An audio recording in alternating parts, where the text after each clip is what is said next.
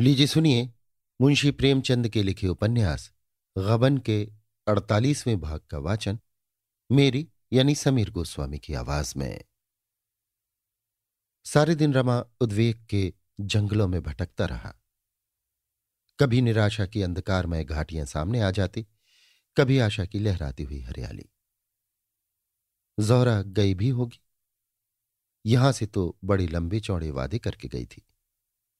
उसे क्या गरज है? आकर कह देगी, मुलाकात ही नहीं हुई। कहीं धोखा तो न देगी। जाकर डिप्टी साहब से सारी कथा कह सुनाए। बेचारी जालपा पर बैठे बिठाए आफत आ जाए।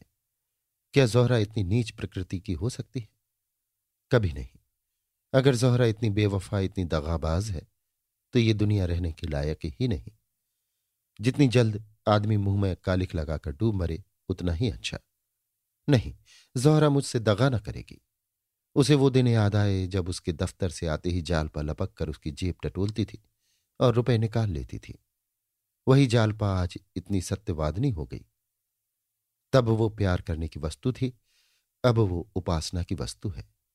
जालपा मैं तुम्हारे योग्य नहीं हूँ। जिस ऊंचाई पर तुम मुझे ले जाना चाहती हो, वहाँ तक पहुँचने की मुझमें शक्ति नहीं है। वहाँ पहुंचकर शायद चक्कर खाकर गिर पड़ूं। मैं अब भी तुम्हारे चरणों पर सिर झुकाता हूँ। मैं जानता हूँ तुमने मुझे अपने हृदय से निकाल दिया है। तुम मुझसे विरक्त हो गई हो। तुम्हें अब मेरे डूबने का दुख है न तैरने की खुशी।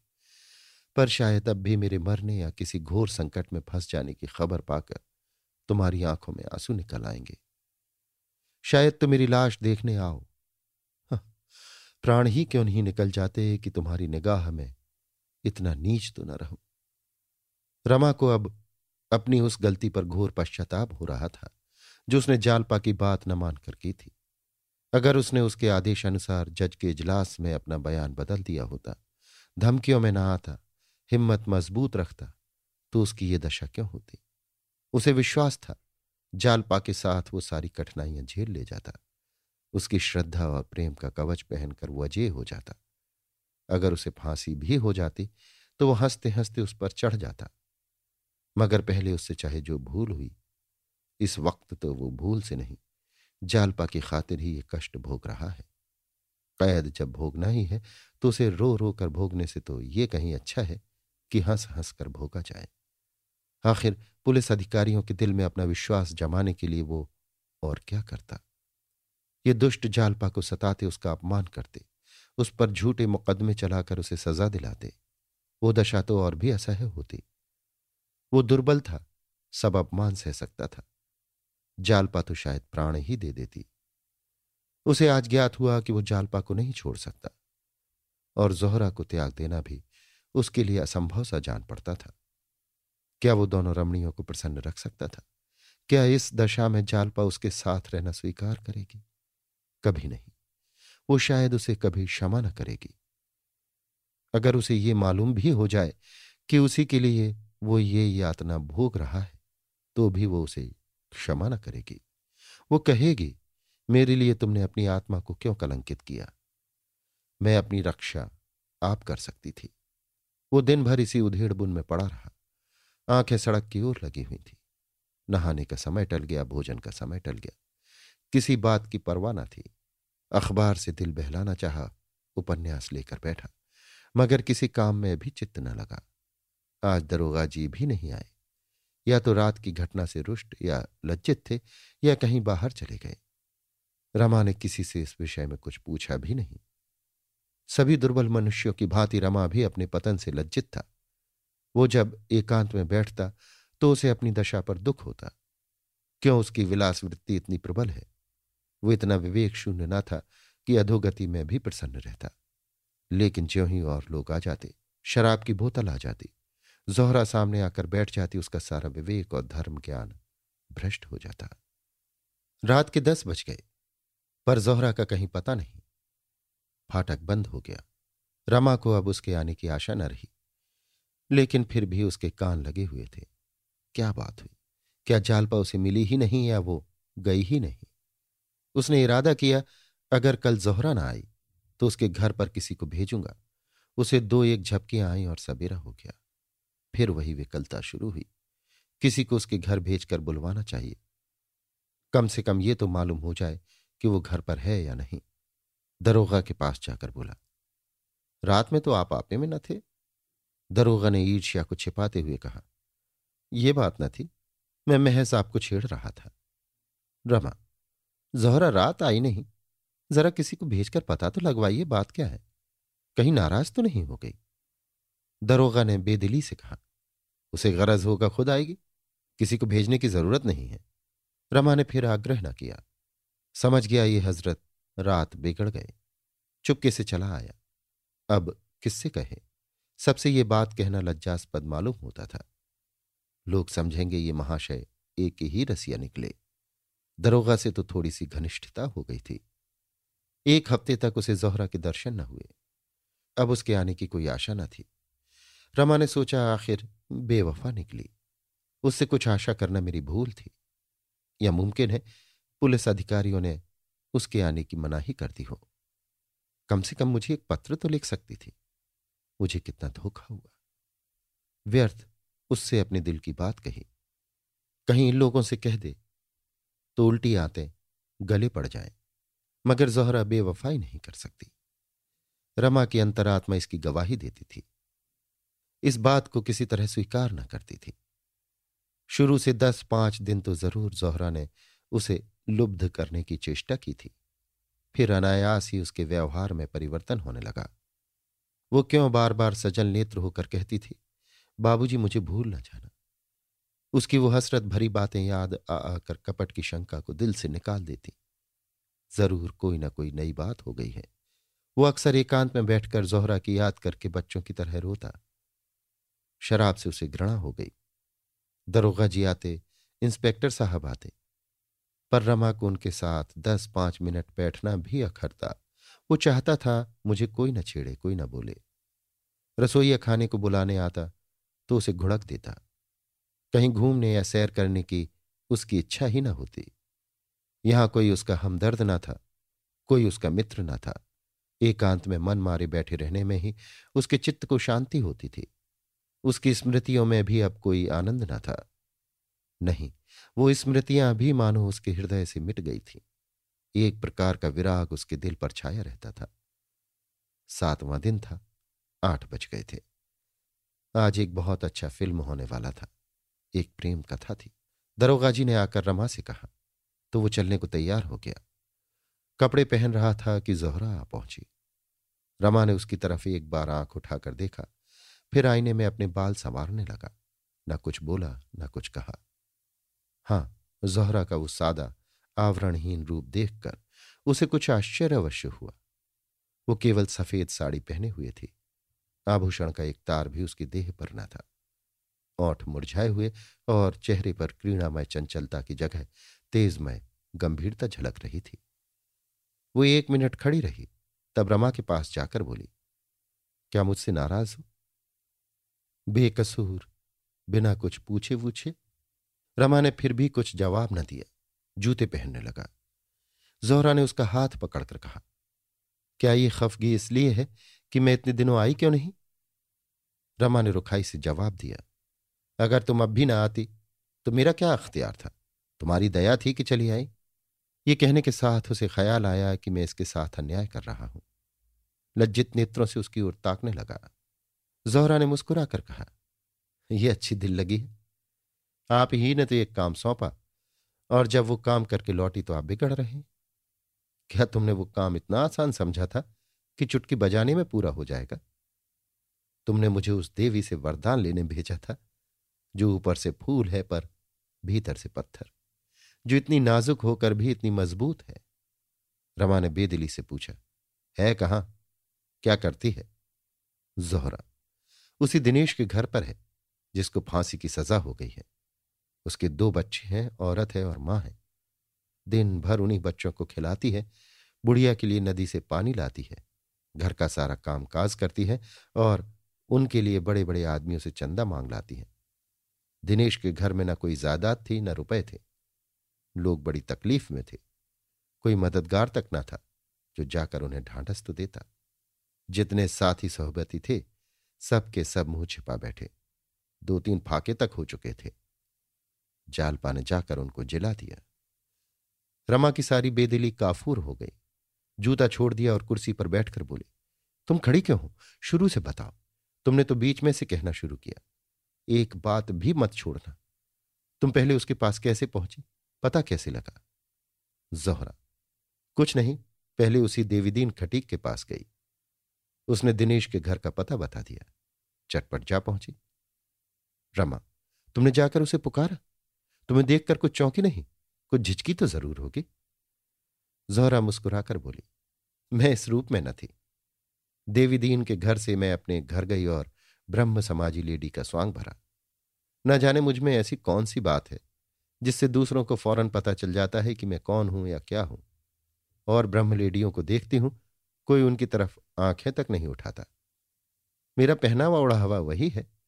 मैं भड़कीले कपड़े या फिजूल के गहने बिल्कुल नहीं पहनती। फिर भी सब मेरी तरफ़ आँखें फाड़ फाड़ कर देखते हैं। मेरी असलियत नहीं छिपती। यही खौफ मुझे था कि कहीं जालपा भाप न जाए। लेकिन मैंने दांत खूब साफ़ कर लिए थे, पान का निशान तक न था। मालूम होता था किसी कॉलेज की लेडी टीचर होगी। इस शक्ल में मैं वहाँ पहुँची। ऐसी सूरत बना ली कि वो क्या कोई भी ना भाप सकता था। पर्दा ढका रह गया। मैंने दिनेश की माँ से कहा, मैं यहाँ यूनिवर्सिटी में पढ़ती हूँ। अपना घर मुंगेर बतलाया। बच्चों के लिए मिठाई ले गई। हमदर्द का पार्ट खेलने गई थी और मेरा ख्याल है कि मैंने खूब खेला। दोनों औरतें बेचारी रोने लगीं। मैं भी जब्त न कर सकी। उनसे कभी कभी मिलते रहने का वादा किया। जालपाई सी बीच में गंगा जल लिए पहुँची। मैंने दिनेश की माँ से बंगला में पूछा, क्या ये कहारिन है? उसने कहा, नहीं, ये भी तुम्हारी ही तरह हम लोगों के दुख में शरीक होने आ गई हैं। यहाँ इनका शौहर किसी दफ्तर में नौकर है, और तो कुछ नहीं मालूम। रोज सवेरे आ जाती हैं और बच्चों को खिलाने ले जाती हैं। मैं अपने हाथ से गंगा जल लाया करती थी, मुझे रोक दिया और खुद लाती हैं। हमें तो इन्होंने जीवन दान दिया। कोई आगे पीछे न था। बच्चे दाने दाने को तरसते थे। जब से यहाँ आ गई हैं, हमें कोई कष्ट नहीं है। न जाने किस शुभ कर्म का ये वरदान हमें मिला है। उस घर के सामने ही एक छोटा सा पार्क है। मोहल्ले भर के बच्चे वहीं खेला करते हैं। शाम हो गई थी। जालपा देवी ने दोनों बच्चों को साथ लिया और पार्क की तरफ़ चली। मैं जो मिठाई ले गई थी, उसमें से बूढ़ी ने एक एक मिठाई दोनों बच्चों को दी थी। दोनों कूद कूद कर नाचने लगे। बच्चों की इस खुशी पर मुझे रोना आ गया। दोनों मिठाइयाँ खाते हुए जालपा के साथ हो लिए। जब पार्क में दोनों बच्चे खेलने लगे, तब जालपा से मेरी बातें होने लगीं। रमा ने कुर्सी और करीब खींच ली और आगे को झुक गया, बोला, तुमने किस तरह बातचीत शुरू की? जोहरा, कह तो रही हूँ। मैंने पूछा, जालपा देवी, तुम कहाँ रहती हो? घर की दोनों औरतों से तुम्हारी बड़ाई सुनकर तुम्हारे ऊपर आशिक हो गई हूँ। रमा यही लफ्ज कहा था तुमने? जोहरा हाँ जरा मज़ाक करने की सूझी। मेरी तरफ़ ताज्जुब से देखकर बोली, तुम तो बंगाली नहीं मालूम होती। इतनी साफ़ हिंदी कोई बंगाली नहीं बोलती। मैंने कहा, मैं मुंगेर की रहने वाली हूँ और वहाँ मुसलमानी औरतों के साथ बहुत मिलती जुलती रही हूँ। आपसे कभी कभी मिलने को जी चाहता है। आप कहाँ रहते हैं? कभी कभी दो घड़ी के लिए चली आऊँगी। आपके साथ घड़ी भर बैठकर मैं भी आदमियत सीख जाऊँगी। जालपा ने शर्मा कर कहा, तुम तो मुझे बनाने लगी। कहाँ तुम कॉलेज की पढ़ने वाली? कहाँ मैं अनपढ़ गवार औरत? तुमसे मिलकर मैं अलबत्ता आदमी बन जाऊँगी। जब भी चाहे यहाँ चली आना। यही मेरा घर समझो। मैंने कहा, तुम्हारे स्वामी जी ने तुम्हें इतनी आज़ादी दे रखी है। बड़े अच्छे ख्यालों के आदमी होंगे। किस दफ्तर के नौकर हैं? जालपा ने अपने नाखूनों को देखते हुए कहा पुलिस में उम्मीदवार हैं। मैंने ताज्जुब से पूछा, पुलिस के आदमी होकर वो तुम्हें आने की आज़ादी देते हैं? जालपा इस प्रश्न के लिए तैयार न मालूम होती थी। कुछ चौंक कर बोली, वो मुझसे कुछ नहीं कहते। मैंने उनसे यहाँ आने की बात नहीं कही। वो घर बहुत कम आते हैं, वहीं पुलिस वालों के साथ रहते हैं। उन्होंने एक साथ तीन जवाब दिए, फिर भी उन्हें शक हो रहा था कि इनमें से कोई जवाब इत्मीनान के लायक नहीं है। वो कुछ खिसियानी सी होकर दूसरी तरफ़ ताकने लगी। मैंने पूछा, तुम अपने स्वामी से कहकर किसी तरह मेरी मुलाकात उस मुखबिर से करा सकती हो, जिसने इन कैदियों के खिलाफ गवाही दी है? रमानाथ की आँखें फैल गईं और छाती धक धक करने लगी। जोहरा बोली, ये सुनकर जालपा ने मुझे चुभती हुई आँखों से देखकर पूछा, तुम उनसे मिलकर क्या करोगी? मैंने कहा, तुम मुलाकात करा सकती हो या नहीं? मैं उनसे यही पूछना चाहती हूँ कि तुमने इतने आदमियों को फंसा कर क्या पाया? देखूँगी वो क्या जवाब देते हैं। जालपा का चेहरा सख्त पड़ गया। बोली, वो ये कह सकता है, मैंने अपने फ़ायदे के लिए किया। सभी आदमी अपना फ़ायदा सोचते हैं, मैंने भी सोचा। जब पुलिस के सैकड़ों आदमियों से कोई ये प्रश्न नहीं करता तो उससे ये प्रश्न क्यों किया जाए? इससे कोई फ़ायदा नहीं। मैंने कहा अच्छा मान लो तुम्हारा पति ऐसी मुखबिरी करता तो तुम क्या करती? जालपा ने मेरी तरफ़ सहमी हुई आँखों से देखकर कहा, तुम मुझसे ये सवाल क्यों करती हो? तुम खुद अपने दिल में इसका जवाब क्यों नहीं ढूंढती? मैंने कहा, मैं तो उनसे कभी ना बोलती, ना कभी उनकी सूरत देखती।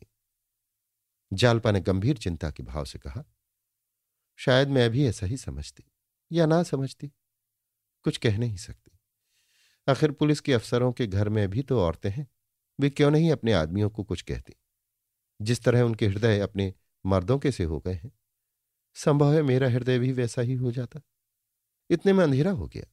जालपा देवी ने कहा, मुझे देर हो रही है, बच्चे साथ हैं, कल हो सके तो फिर मिलिएगा। आपकी बातों में बड़ा आनंद आता है। मैं चलने लगी तो उन्होंने चलते चलते मुझसे फिर कहा, ज़रूर आइएगा, वहीं मैं मिलूँगी, आपका इंतज़ार करती रहूँगी। लेकिन दस ही कदम के बाद फिर रुककर बोली मैंने आपका नाम तो पूछा ही नहीं। अभी तुमसे बातें करने से जी नहीं भरा। देर ना हो रही हो तो आओ। कुछ देर गपशप करें। मैं तो ये चाहती ही थी। अपना नाम जोहरा बता दिया। रमा ने पूछा, सच? जोहरा हाँ हरज क्या था? पहले तो जालपा भी जरा चौंकी, पर कोई बात न थी। समझ गई, बंगाली मुसलमान होगी। हम दोनों उसके घर गईं। उस जरा से कटघरे में न जाने वो कैसे बैठती हैं। एक तिल भी जगह नहीं। कहीं मटके हैं, कहीं पानी, कहीं खाट, कहीं बिछावन। सील और बदबू से नाक फटी जाती थी। खाना तैयार हो गया था। दिनेश की बहू बर्तन धो रही थी। जालपा ने उसे उठा दिया। जाकर बच्चों को खिलाकर सुला दो, मैं बर्तन धोए देती हूँ। और खुद बर्तन मांजने लगी। उनकी ये खिदमत देखकर मेरे दिल पर इतना असर हुआ कि मैं भी वहीं बैठ गई और मांजे हुए बर्तनों को धोने लगी। जालपा ने तब पानी का मटका अलग हटाकर कहा मैं पानी न दूँगी। तुम उठ जाओ। मुझे बड़ी शर्म आती है। तुम्हें मेरी कसम, हट जाओ। यहाँ आना तो तुम्हारी सजा हो गई। तुमने ऐसा काम अपनी ज़िंदगी में क्यों किया होगा? मैंने कहा, तुमने भी तो कभी नहीं किया होगा। जब तुम करती हो तो मेरे लिए क्या हरज है? जालपा ने कहा, मेरी और बात है। मैंने पूछा, क्यों? जो बात तुम्हारे लिए है, वही मेरे लिए भी है। कोई मेहरी क्यों नहीं रख लेती हो? जालपा ने कहा, मेहरियाँ आठ आठ रुपए मांगती हैं। मैं बोली, मैं आठ रुपए महीना दे दिया करूँगी। जालपा ने ऐसी निगाहों से मेरी तरफ़ देखा, जिसमें सच्चे प्रेम के साथ सच्चा उल्लास, सच्चा आशीर्वाद भरा हुआ था। वो चितवन, आह, कितनी पाकिजा थी, कितनी पाक करने वाली। उनकी इस बेगरज खिदमत के सामने मुझे अपनी ज़िंदगी कितनी जलील, कितनी काबिल नफरत मालूम हो रही थी। उन बर्तनों के धोने में मुझे जो आनंद मिला उसे मैं बयान नहीं कर सकती। बर्तन धोकर उठी तो बुढ़िया के पाँव दबाने बैठ गई। मैं चुपचाप खड़ी थी। मुझसे बोली, तुम्हें देर हो रही हो तो जाओ, कल फिर आना। मैंने कहा, नहीं, मैं तुम्हें तुम्हारे घर पहुंचाकर उधर ही से निकल जाऊँगी। गरज नौ बजे के बाद वो वहाँ से चली। रास्ते में मैंने कहा, जालपा, तुम सचमुच देवी हो। जालपा ने छूटते ही कहा, जोहरा, ऐसा मत कहो। मैं खिदमत नहीं कर रही हूँ अपने पापों का प्रायश्चित कर रही हूँ। मैं बहुत दुखी हूँ। मुझसे बड़ी अभाग्नि संसार में ना होगी। मैंने अनजान बनकर कहा, इसका मतलब मैं नहीं समझी। जालपा ने सामने ताकते हुए कहा, कभी समझ जाओगी, मेरा प्रायश्चित इस जन्म में ना पूरा होगा। इसके लिए मुझे कई जन्म लेने पड़ेंगे। मैंने कहा, तुम तो मुझे चक्कर में डाले देती हो बहन। मेरी समझ में कुछ नहीं आ रहा है। जब तक तुम इसे समझा ना दोगी मैं तुम्हारा गला ना छोड़ूँगी। जालपा ने एक लंबी सांस लेकर कहा, जोहरा, किसी बात को खुद से छिपाए रहना इससे ज़्यादा आसान है कि दूसरों पर वो बोझ रखो। मैंने आर्तकंठ से कहा, हाँ, पहली मुलाकात में अगर आपको मुझ पर इतना एतबार ना हो तो मैं आपको इल्ज़ाम ना दूँगी। मगर कभी ना कभी आपको मुझ पर एतबार करना पड़ेगा। मैं आपको छोड़ूँगी नहीं। कुछ दूर तक हम दोनों चुपचाप चलती रहीं। एकाएक जालपा ने कांपती हुई आवाज़ में कहा, जोहरा, अगर इस वक्त तुम्हें मालूम हो जाए कि मैं कौन हूँ तो शायद तुम नफरत से मुँह फेर लोगी और मेरे साय से भी दूर भागोगी। इन लफ्जों में ना मालूम क्या जादू था कि मेरे सारे रोए खड़े हो गए। ये एक रंज और शर्म से भरे हुए दिल की आवाज़ थी और उसने मेरी स्याह ज़िंदगी की सूरत मेरे सामने खड़ी कर दी। मेरी आँखों में आँसू भर आए। ऐसा जी में आया कि अपना सारा स्वांग खोल दो। न जाने उनके सामने मेरा दिल क्यों ऐसा हो गया था। मैंने बड़े बड़े काइयाँ और छटे हुए शोहदों और पुलिस अफसरों को चपर गट्टू बनाया है, पर उसके सामने मैं जैसे भीगी बिल्ली बनी हुई थी। फिर मैंने न जाने कैसे अपने को संभाल लिया। मैं बोली तो मेरा गला भी भरा हुआ था। ये तुम्हारा ख्याल गलत है देवी। शायद तब मैं तुम्हारे पैरों पर गिर पड़ूँगी। अपनी या अपनों की बुराइयों पर शर्मिंदा होना सच्चे दिलों ही का काम है। जालपा ने कहा, लेकिन तुम मेरा हाल जानकर करोगी क्या? बस इतना ही समझ लो कि एक गरीब अभागिन औरत हूँ, जिसे अपने ही जैसे अभागे और गरीब आदमियों के साथ मिलने जुलने में आनंद आता है। इसी तरह वो बार बार टालती रही, लेकिन मैंने पीछा न छोड़ा। आखिर उसके मुँह से बात निकाल ही ली। रमा ने कहा, ये नहीं, सब कुछ कहना पड़ेगा। जोहरा, अब आधी रात तक की कथा कहाँ तक सुनाओ घंटों लग जाएँगे। जब मैं बहुत पीछे पड़ी तो उन्होंने आखिर में कहा, मैं उसी मुखबिर की बदनसीब औरत हूँ, जिसने इन कैदियों पर आफत ढाई। ये कहते कहते वो रूह पड़ी, फिर जरा आवाज़ को संभाल कर बोली, हम लोग इलाहाबाद के रहने वाले हैं। एक ऐसी बात हुई कि इन्हें वहाँ से भागना पड़ा। किसी से कुछ कहा न सुना भाग आए। कई महीनों में पता चला कि वो यहाँ है। रमा ने कहा इसका भी किस्सा है। तुमसे बताऊँगा कभी। जालपा के सिवा और किसी को यह ना सोचती। जोहरा बोली, ये सब मैंने दूसरे दिन जान लिया। अब मैं तुम्हारे रग रग से वाकिफ हो गई हूँ। जालपा मेरी सहेली है। शायद ही अपनी कोई बात उन्होंने मुझसे छिपाई हो। कहने लगी, जोहरा, मैं बड़ी मुसीबत में फंसी हुई हूँ। एक तरफ़ तो एक आदमी की जान और कई खानदानों की तबाही है। दूसरी तरफ़ अपनी तबाही है। मैं चाहूँ तो आज इन सबों की जान बचा सकती हूँ। मैं अदालत को ऐसा सबूत दे सकती हूँ कि फिर मुखबिर की शहादत की कोई हकीकत ही न रह जाएगी, पर मुखबिर को सजा से नहीं बचा सकती। बहन, इस दुविधि में मैं पड़ी नरक का कष्ट झेल रही हूँ। न यही होता है कि इन लोगों को मरने दो, और न यही हो सकता है कि रमा को आग में झोंक दो। ये कहकर वो रो पड़ी और बोली, बहन, मैं खुद मर जाऊँगी, पर उनका अनिष्ट मुझसे ना होगा। न्याय पर उन्हें भेंट नहीं कर सकती। अभी देखती हूँ, क्या फैसला होता है। नहीं कह सकती, उस वक्त मैं क्या कर बैठूं। शायद वहीं हाई कोर्ट में सारा किस्सा कह सुनाऊं। शायद उसी दिन जहर खाकर सो रहूँ। इतने में देवीदीन का घर आ गया। हम दोनों विदा हुई। जालपा ने मुझसे बहुत इसरार किया कि कल इसी वक्त फिर आना। दिन भर तो उन्हें बात करने की फुर्सत नहीं रहती। बस यही शाम को मौका मिलता है।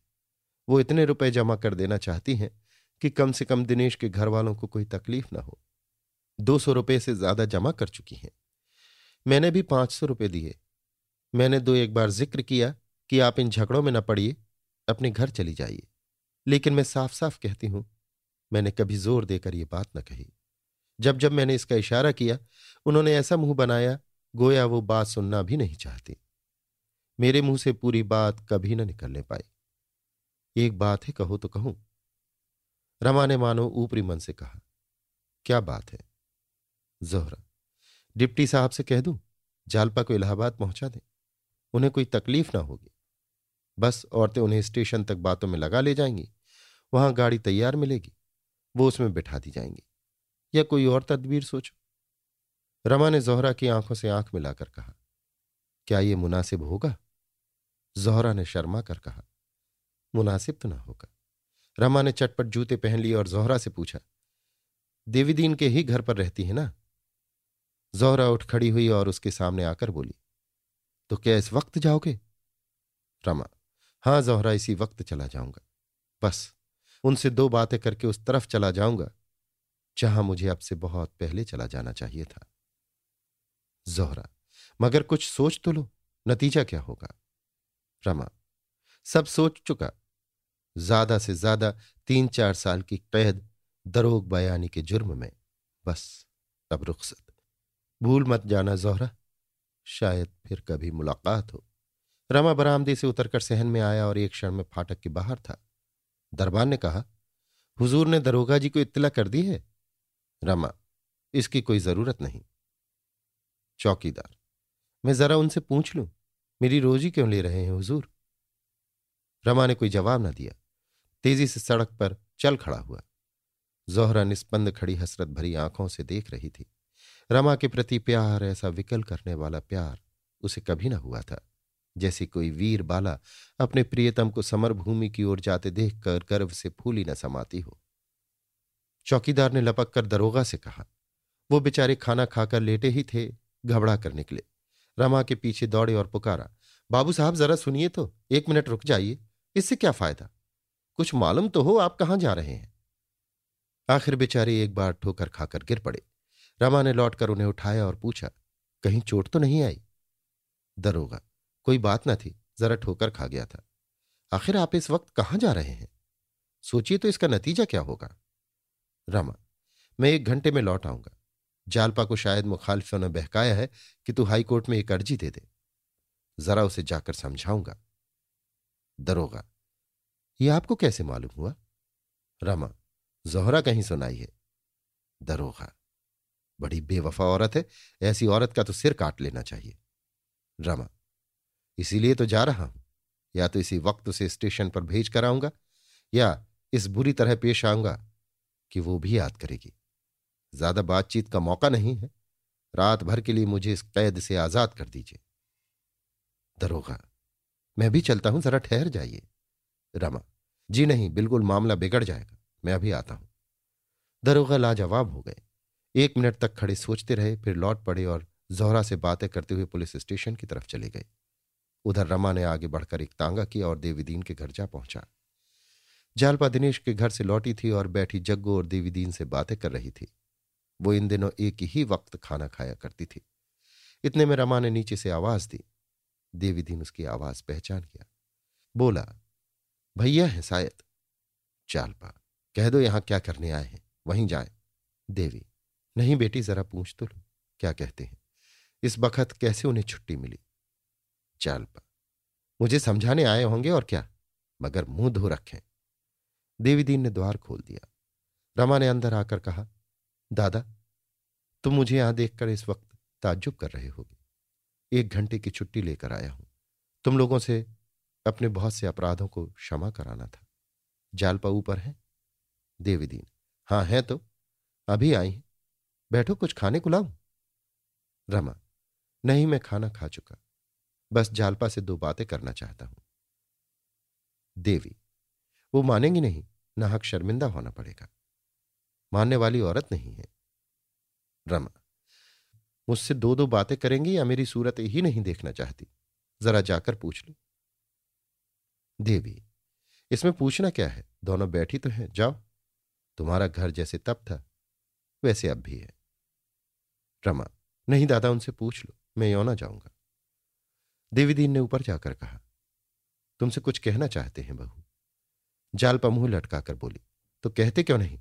मैंने कुछ जबान बंद कर ली है। जालपा ने यह बात इतनी ज़ोर से कही थी कि नीचे रमा ने भी सुन ली। कितनी निर्ममता थी। उसकी सारी मिलन लालसा मानो उड़ गई। नीचे ही से खड़े खड़े बोला, वो अगर मुझसे नहीं बोलना चाहती तो कोई ज़बरदस्ती नहीं।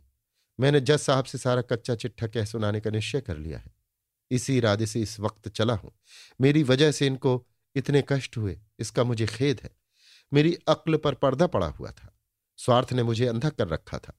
प्राणों के मोह ने, कष्टों के भय ने बुद्धि हर ली थी। कोई ग्रह सिर पर सवार था। इनके अनुष्ठानों ने उस ग्रह को शांत कर दिया। शायद दो चार साल के लिए सरकार की मेहमानी खानी पड़े। इसका भय नहीं। जीता रहा तो फिर भेंट होगी। नहीं, मेरी बुराइयों को माफ़ करना और मुझे भूल जाना। तुम भी देवी दादा और दादी, मेरे अपराध क्षमा करना। तुम लोगों ने मेरे ऊपर जो दया की है, वो मरते दम तक न भूलूँगा। अगर जीता लौटा तो शायद तुम लोगों की कुछ सेवा कर सकूँ। मेरी तो ज़िंदगी सत्यानाश हो गई। न दीन का हुआ, न दुनिया का। ये भी कह देना कि उनके गहने मैंने चुराए थे। सराफ को देने के लिए रुपए न थे। गहने लौटाना ज़रूरी था, इसीलिए वो कर्म करना पड़ा। उसी का फल आज तक भोग रहा हूँ। और शायद जब तक प्राण न निकल जाएँगे, भोगता रहूँगा। अगर उसी वक्त सफ़ाई से सारी कथा कह दी होती तो चाहे उस वक्त तो इन्हें बुरा लगता, लेकिन ये विपत्ति सिर न आती। तुम्हें भी मैंने धोखा दिया था, दादा। मैं ब्राह्मण नहीं हूँ, कायस्थ हूँ। तुम जैसे देवता से मैंने कपट किया। ना जाने इसका क्या दंड मिलेगा। सब कुछ क्षमा करना। बस यही कहने आया था। रमा बरामदे के नीचे उतर पड़ा और तेज़ी से कदम उठाता हुआ चल दिया। जालपा भी कोठे से उतरी। लेकिन नीचे आई तो रमा का पता न था। बरामदे के नीचे उतरकर देवीदीन से बोली, किधर गए हैं दादा? देवीदीन ने कहा, मैंने कुछ नहीं देखा बहू। मेरी आँखें आँसू से भरी हुई थी। वो अब न मिलेंगे। दौड़ते हुए गए थे। जालपा कई मिनट तक सड़क पर निस्पंद सी खड़ी रही। उन्हें कैसे रोक लू? इस वक्त वो कितने दुखी हैं, कितने निराश है। मेरे सिर पर न जाने क्या शैतान सवार था कि उन्हें बुला न लिया। भविष्य का हाल कौन जानता है? न जाने कब भेंट होगी। विवाहित जीवन के इन दो ढाई सालों में कभी उसका हृदय अनुराग से इतना प्रकंपित न हुआ था। विलासनी रूप में वो केवल प्रेम के आवरण के दर्शन कर सकती थी। आज त्याग्नि बनकर उसने उसका असली रूप देखा। कितना मनोहर, कितना विशुद्ध, कितना विशाल, कितना तेजोमय। विलासनी ने प्रेमोद्यान की दीवारों को देखा था। वो उसी में खुश थी। त्याग्नि बनकर वो उस उद्यान के भीतर पहुँच गई थी। कितना रम्य दृश्य था। कितनी सुगंध, कितनी वैचित्र, कितना विकास। इसकी सुगंध में, इसकी रम्यता में देवत्व भरा हुआ था। प्रेम अपने उच्चतर स्थान पर पहुंचकर देवत्व से मिल जाता है। जालपा को अब कोई शंका नहीं है। इस प्रेम को पाकर वो जन्म जन्मांतरों तक सौभाग्यवती बनी रहेगी। इस प्रेम ने उसे वियोग, परिस्थिति और मृत्यु के भय से मुक्त कर दिया। उसे अभय प्रदान कर दिया। इस प्रेम के सामने अब सारा संसार और उसका अखंड वैभव तुच्छ है। इतने में जोहरा आ गई। जालपा को पटरी पर खड़े देखकर बोली, वहाँ कैसे खड़ी हो बहन? आज तुम्हें ना आ सकी। चलो आज मुझे तुमसे बहुत सी बातें करनी है। दोनों ऊपर चली गई। अभी आप सुन रहे थे मुंशी प्रेमचंद के लिखे उपन्यास, गबन के अड़तालीसवें भाग का वाचन, मेरी यानी समीर गोस्वामी की आवाज़ में।